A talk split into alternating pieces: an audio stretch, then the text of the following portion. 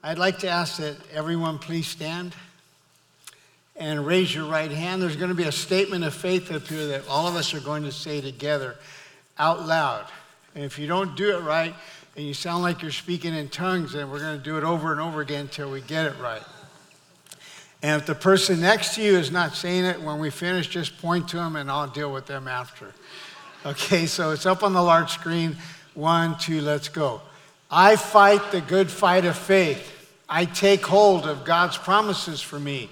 I forget the past and don't let past mistakes condemn me. I do not give in to the spirit of fear. I have love, power, and a sound mind. I put on my breastplate of righteousness, for I am the righteousness of God in Christ. I am a son of the Most High God. My Father is Jehovah God, and his D N A is mine. I may be struck down, but I'm never struck out or destroyed. I may be going through trouble, but I'm not crushed. I have obeyed God with my finances. Therefore, Jehovah Jireh, my provider, will supply all my needs. I do not worry, nor am I anxious, because Jesus has set me free from anxiety and worry. I forgive, release, and let people go who have hurt me. Therefore, I am forever set free. I am free from guilt, free from pain and heartache, free from worry and fear, free to go forward in the name of Jesus Christ. Can we give God a hand of praise? You may be seated, and thank you for that. You know, Pastor Foreman used to have a statement that he would say, and when people would say Happy New Year, he would say, Happy New You, because if you were the same person as last year going into the new year, then things aren't going to be different for you. So you have to change, not the year, but you and I have to change. So this series that I'm giving to you is called God Can Handle Every Problem You Face. How many believe that? What happens, though, is we're not sure that he can do that. And I'm going to, in these next six weeks, give you instructions from God's Word, not staying in the same Bible book, but different verses of Scripture that deal with this. Because sometimes we carry the same problems from the last year into this year, and then we notice, I'm stuck. And God doesn't want his children to be stuck. You are not the only minister in here. Every single one of you are ministers. Minister means to serve. You are here to serve each other. I am the pastor, and you are ministers. But sometimes ministers don't want to do anything. Thank you very much for the word. Good night. God bless you. I'm going home. I don't think so. Not anymore are we going to do that. We're going to grow in such a way that each of us become responsible for each other. Not only will you learn to pray for people that are all around you, but you're going to learn to pray with people.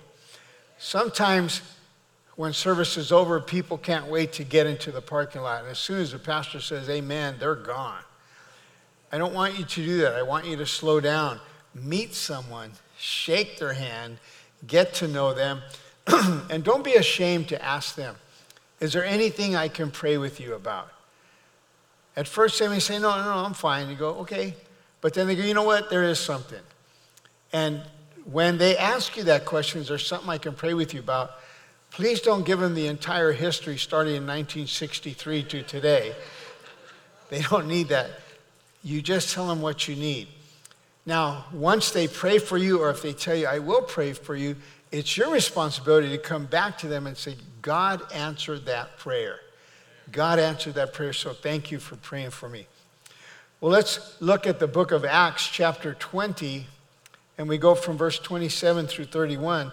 And tonight's sermon is called Be on Watch. The Bible says, for I have not hesitated to proclaim to you the whole will of God. Keep watch over yourselves and all the flock of which the Holy Spirit has made you overseers. Be shepherds of the church of God, which he bought with his own blood. I know that after I leave, savage wolves will come in among you and will not spare the flock, even from your own number. Men will arise and distort the truth in order to draw away disciples after them. So be on your guard. Be on watch. Remember that for three years I never stopped warning each of you night and day with tears. That's the Apostle Paul. An elderly couple was sitting on a porch swing, and the husband said to his wife, "Honey, our love is tried and true." And she couldn't hear very well, so she said, "What?" And he repeated, "I said our love is tried and true." One more time, she said, "What did you say?" "I said our love is tried and true." She said, "I'm sick and tired of you too." The point is, I want you to listen to me tonight. So the Apostle Paul gives us some advice. And the first thing he says is that we need to be vigilant in ministry. To have a vigil is to be aware, to be a, um, to have awareness, to be on the lookout, be vigilant in ministry. Paul's approach was based on an unshakable commitment to God and to his people. And sometimes we get into a rut of thinking that serving in the ministry is actually a piece of cake. We aren't aware of any specific obligation, for our duties are merely to handle the technology, collect the offering, make the announcements, or play a musical instrument and sing. In fact, we have a great time enabling the pastor to do his job and preach the word.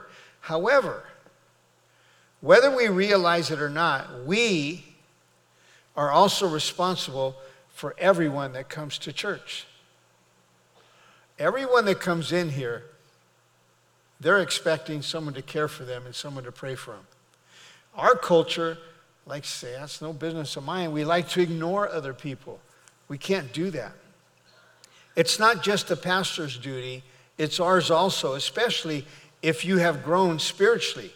You now are a more mature Christian, and praise God for that. However, the more you have matured, the more you become responsible for the ministry you're serving in. Just like in a family, when the children grow up, you start giving them chores, you start giving them responsibilities of things they need to do. They're part of this family.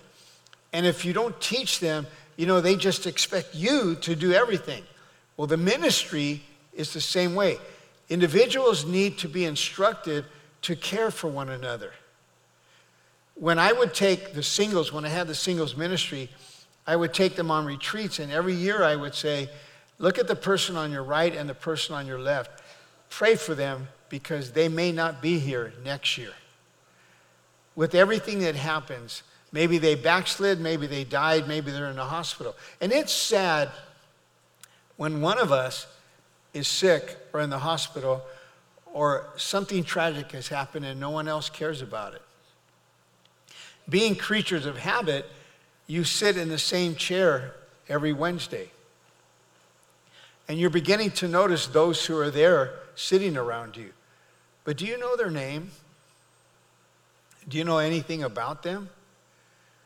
Because when they come and say, uh, so-and-so passed away, and you go, "Who? You know that person that used to sit next to you all the time? Oh my God, what happened?" Well, the Apostle Paul wrote this letter to the Ephesians in Ephesus, which at that time was a healthy church. But Paul, the apostle, gave this much-needed warning. In fact, some thirty-five years later, the Lord Jesus told them in Revelation chapter two, verse four through five, "Yet I hold this against you. You have forsaken your first love. Remember the height from which you have fallen. Repent and do the things that you did at first. If you do not repent, I will come and I will remove your lampstand from its place." When you think you're in, when you think you don't have any responsibility, you're going to miss out. The Bible says, when you think you stand, take heed, because you're about to fall. And this is what we're being told tonight by Pastor Mike. You have to begin to take this ministry that you're a part of, and thank you so much for being here, but you have to become responsible. You have to grow and mature. Can we give God a hand of praise for that?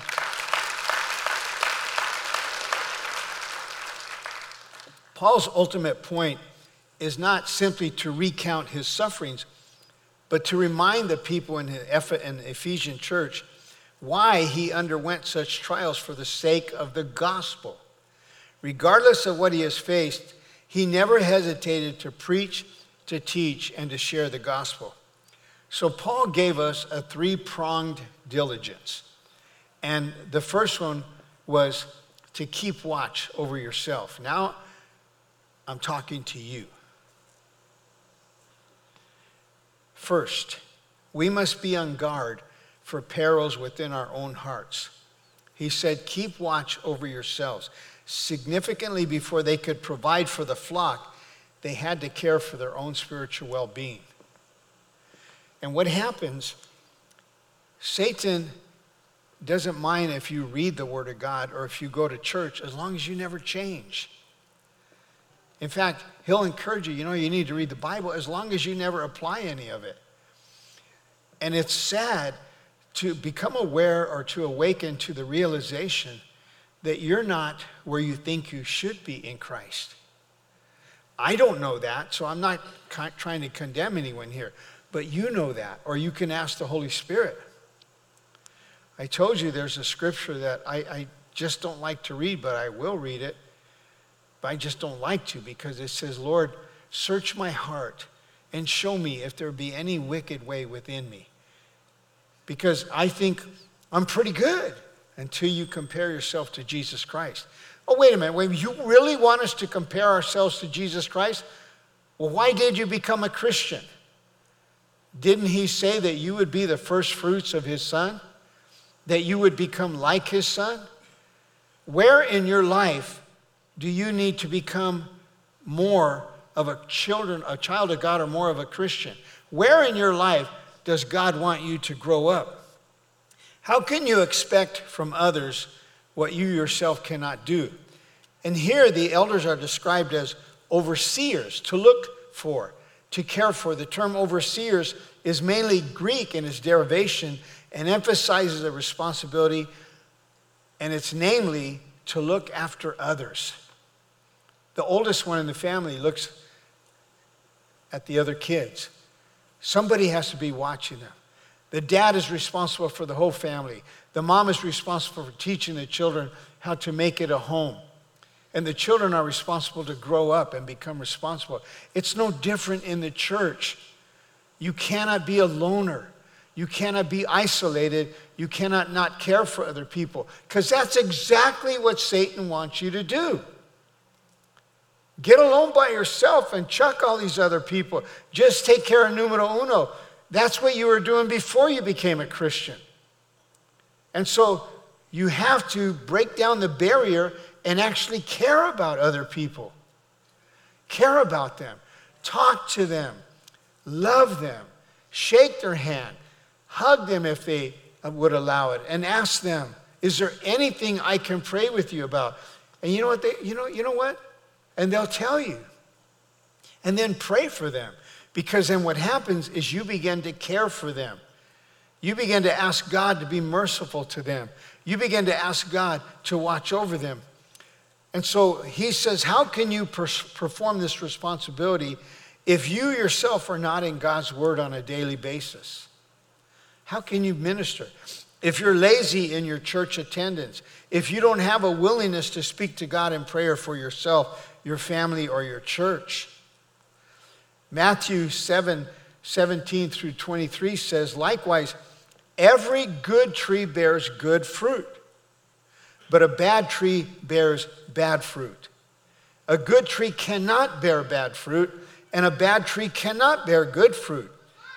Every tree that does not bear good fruit, though, is cut down and thrown into the fire. So by their fruit you shall recognize them. Not everyone who says to me, Lord, Lord, will enter the kingdom of heaven, but only he or she who does the will of my Father who is in heaven. Many will say to me on that day, Lord, Lord, didn't we prophesy in your name? Didn't we not drive out demons and perform many miracles? Then Jesus says, but I will tell them plainly, I never knew you. Away from me, you evildoers. It's when you think you're saved. It's when you think you're a Christian. It's when you think you're doing, doing good.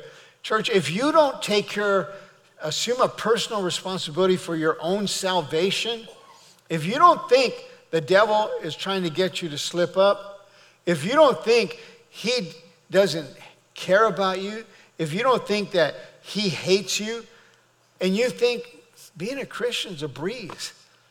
At our age, how many know being a Christian is not a breeze? See, it's not, we're not on a cruise. We're in a battleship. Everyone has a responsibility. We can't, yeah, bring bring me another, more food, or bring me this. That's not Christianity. Well, where do you go to church? Well, I go to Cathedral of Faith. Does anyone there know you? No. Why not? I don't talk to anyone. Why not? Well, I'm into my own thing. I just want God to speak to me. Why? You can recognize quickly that in our society here in the Silicon Valley, everyone needs a friend.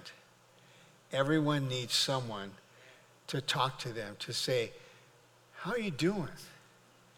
How are you? How's everything? But if I would finish this, we'd have an altar call, and then people just walk and leave. No one talks to anyone else. That's exactly what the devil wants, and that's why in his first vigil expectation of us is that we would watch out for our own salvation. Please don't think that you've arrived as a Christian. I haven't. And when people tell me, you know what, I've been in the presence of God, God has taken me in the spirit up to the third heaven, I just go, wow. Because I don't know what you're talking about. I have been a Christian almost fifty years, and do you know that I still don't know how close I am to Jesus Christ? Now, you can think, well, that's your problem. No, that's not what I'm saying. God doesn't let me know. Hey, me and you, we're pretty good. You can back off. You don't need to read the Word. You know enough Scripture now. That's not true. For the longer, and you better clap on this, the longer we are Christians, the more we should be in the Word of God and in prayer. So never suppose that you've risen above some particular sin or have attained immunity to various temptations, but always be on your guard. Don't think for a moment that Satan has forgotten about you, and it's for this reason he's called the enemy of God. So we need to have commitment. Say that word with me. Commitment. And commitment means different things to different people. Consider the young man who waxed eloquent as he poured out his heart's devotion in the letter to the girl of his dreams, saying, my dear, I would climb the highest mountain. I would swim the widest stream. I would cross the burning desert. I would die at the stake for you. P S. I will see you on Saturday if it doesn't rain.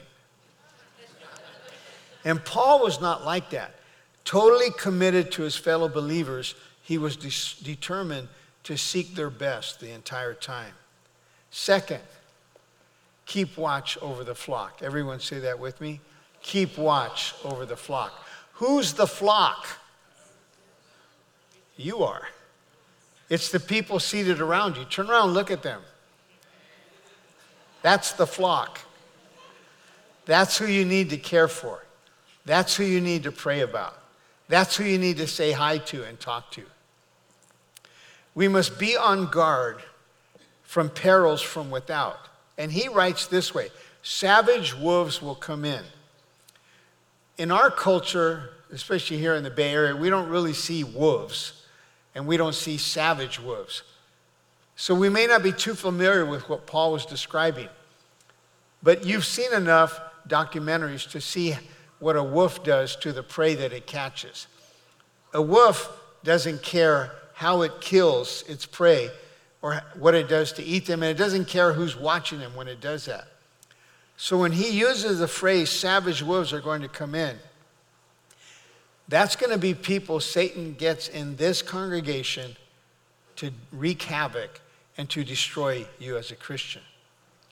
So we must be on guard. This is not just the pastor's responsibility. It's yours also. Have you not grown and matured from attending all these services at Cathedral of Faith? Have you not grown? Have you not matured? What then are you doing with all this safety and all this knowledge that you've acquired? Because Christianity is not just about fellowship. It's about defending the flock by praying for them, praying over them, and teaching them to be disciples of the Lord Jesus Christ. The thing that brings God the most joy is God loves people, but God is more concerned about Christians.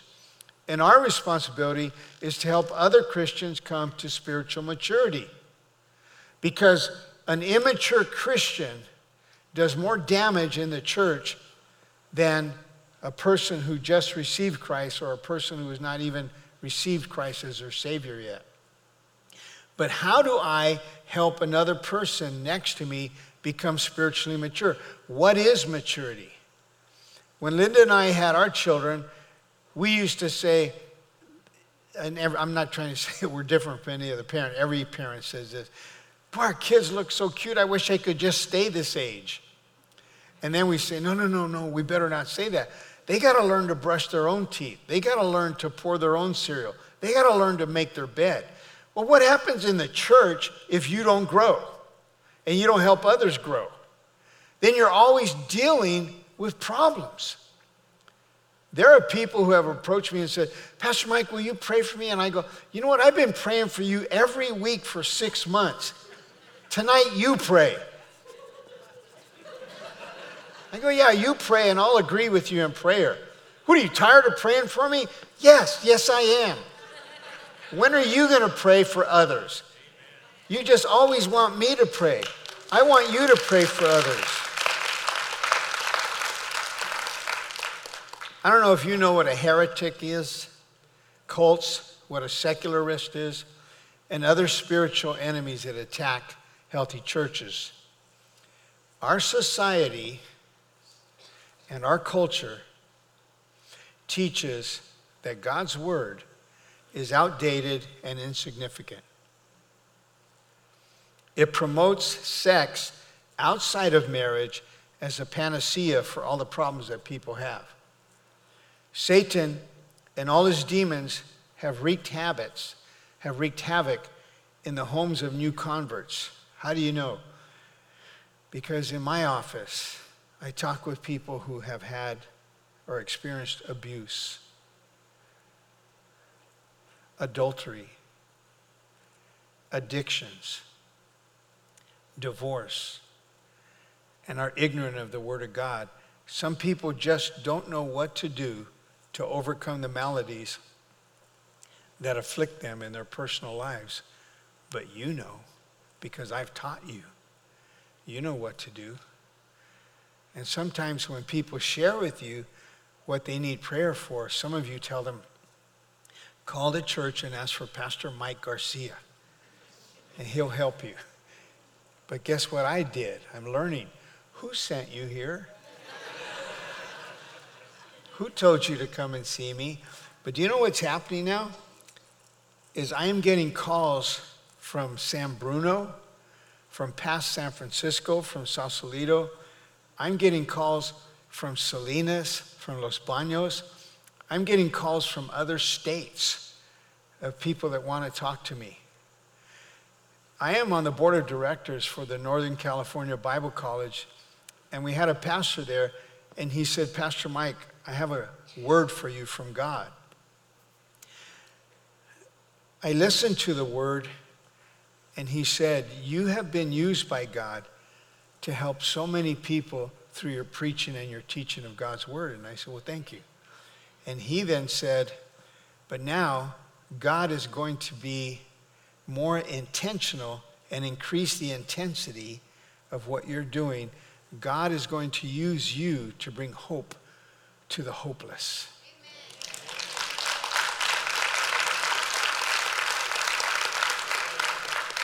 Amen. And you remember when we were outside on the fourteenth of December and Pastor Mike was out there just saying, you know, Merry Christmas, God bless you, thank you for coming this whole year.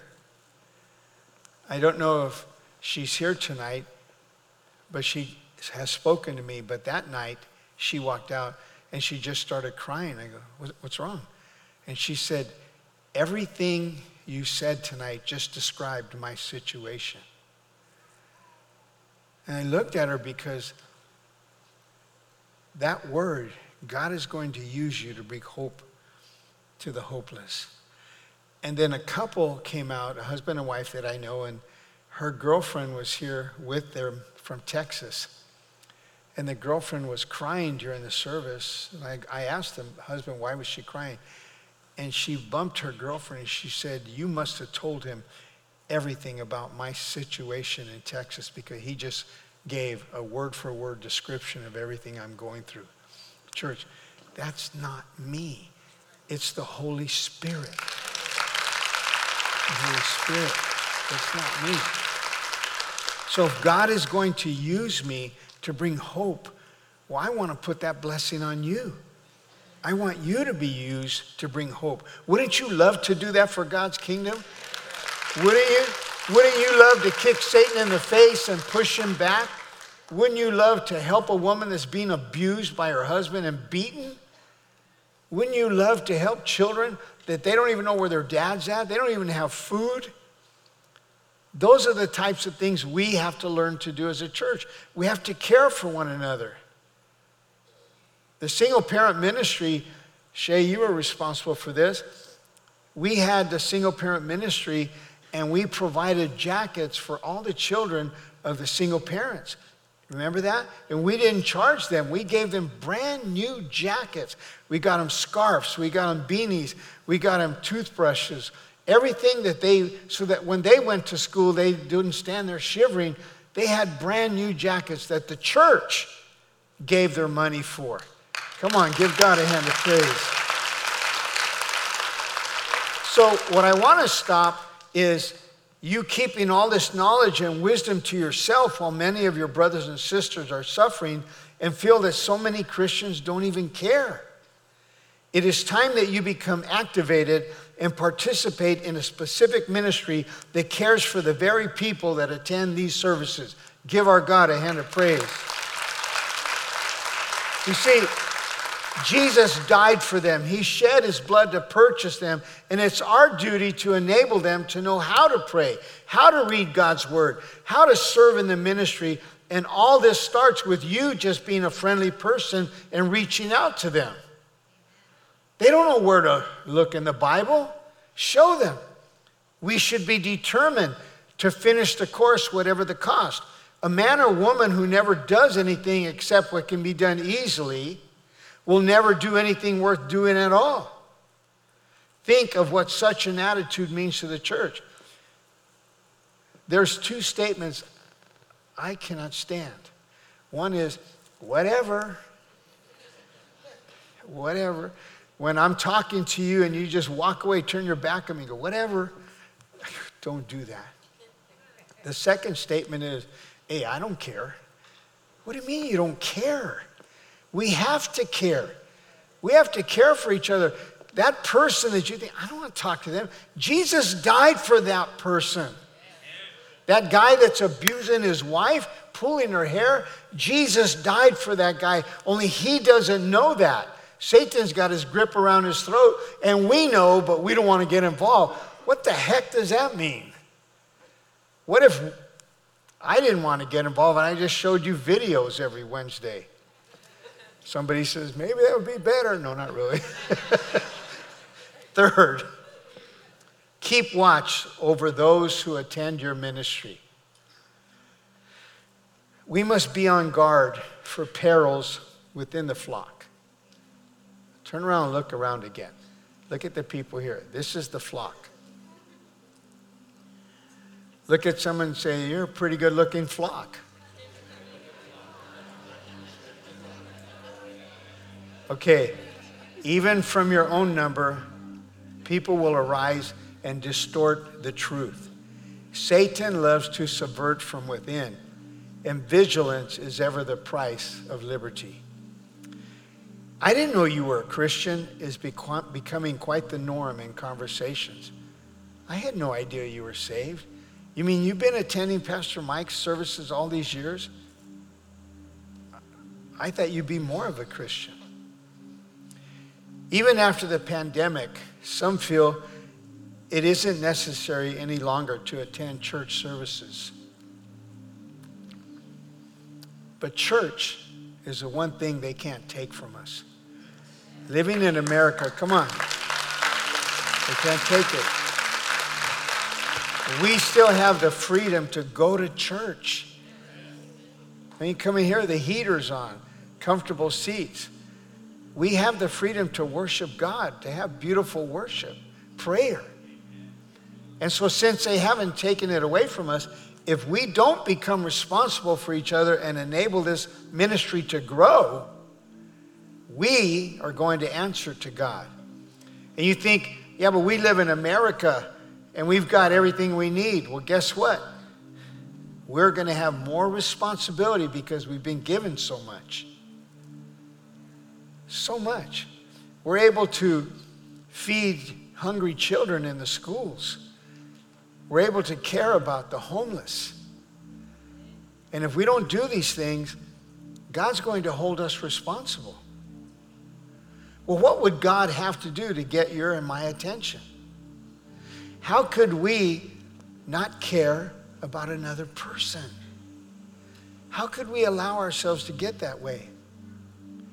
The church is still as powerful as Jesus intended it to be, but Christians need to get back to a regular attendance to not only grow, but to be available to help others to grow and to become like Jesus. We must not develop a fortress mentality, assuming everything is well, for enemies are to be found outside and inside the flock of God. And history proves this to be true. And Paul also advised to live their lives by the grace of God. When God says, Pastor Mike,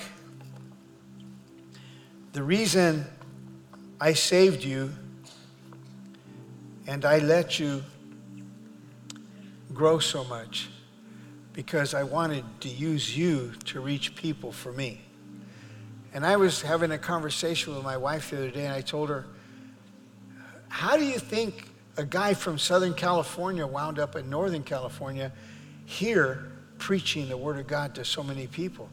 It was a plan of God, and I'm able now, her and I, we can see every door that was open and every door that was closed, because God says, I'm going to get you there.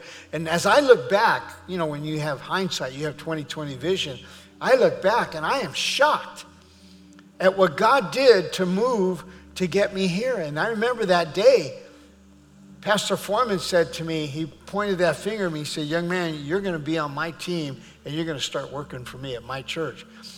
And I'm thinking, you don't even know me, because I taught the Sunday school children, third, fourth, and fifth grade, up to sixth grade, and sometimes the teachers wouldn't show up, so I would combine all the kids into one classroom.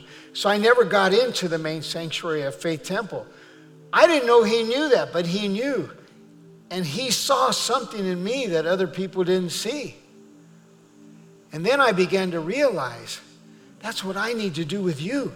I need to see something in you that you don't even see yourself. That God not only died on the cross for you, he saved you because he has a specific purpose to use you for his kingdom and for his glory. Come on. And there's nothing that brings God more joy than seeing you going against the devil and reversing the effects that the devil has put on other people. Women caring about women, men caring about men, not being afraid to say what needs to be said. Because someone told me, just like someone told you before you became a Christian. They witnessed to you, they poured into you until that day when you accepted Jesus Christ as your Lord and Savior.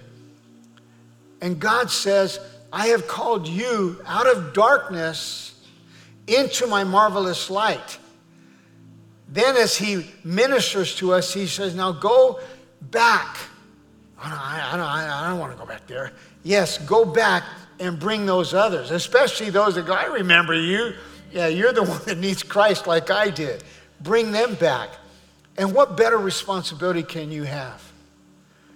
And so what I want to do now is, as Pastor Cedric plays this music for us, I ask you, get up from that seat, come to this altar, kneel down and recommit your life to God And don't be ashamed to ask God, do you have a ministry for me? Do you have something for me to do? Because I promise you, just like they did me, the Holy Spirit will tell you what he wants you to do. Come on, come up here so we can pray. Give myself away.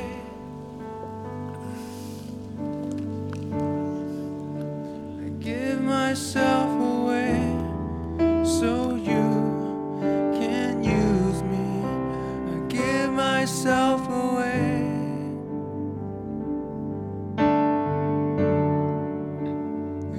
Myself away so you can use me. I give myself away.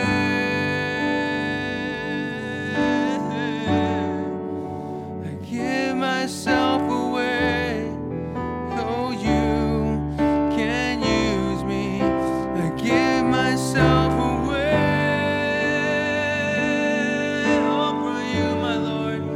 I give myself away. So you can use me.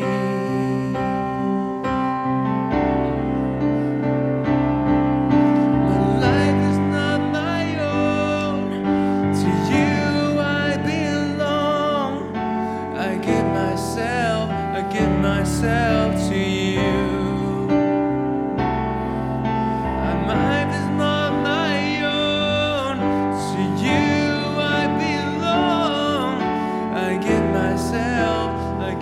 Myself to you. My life, my life, my life is not my own. To you I belong. I give myself, I give myself to you. I give myself away.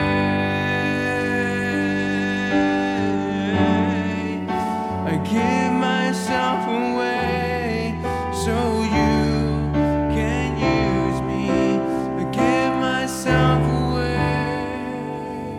You know, Jesus said, he that loses his life for my sake shall save it.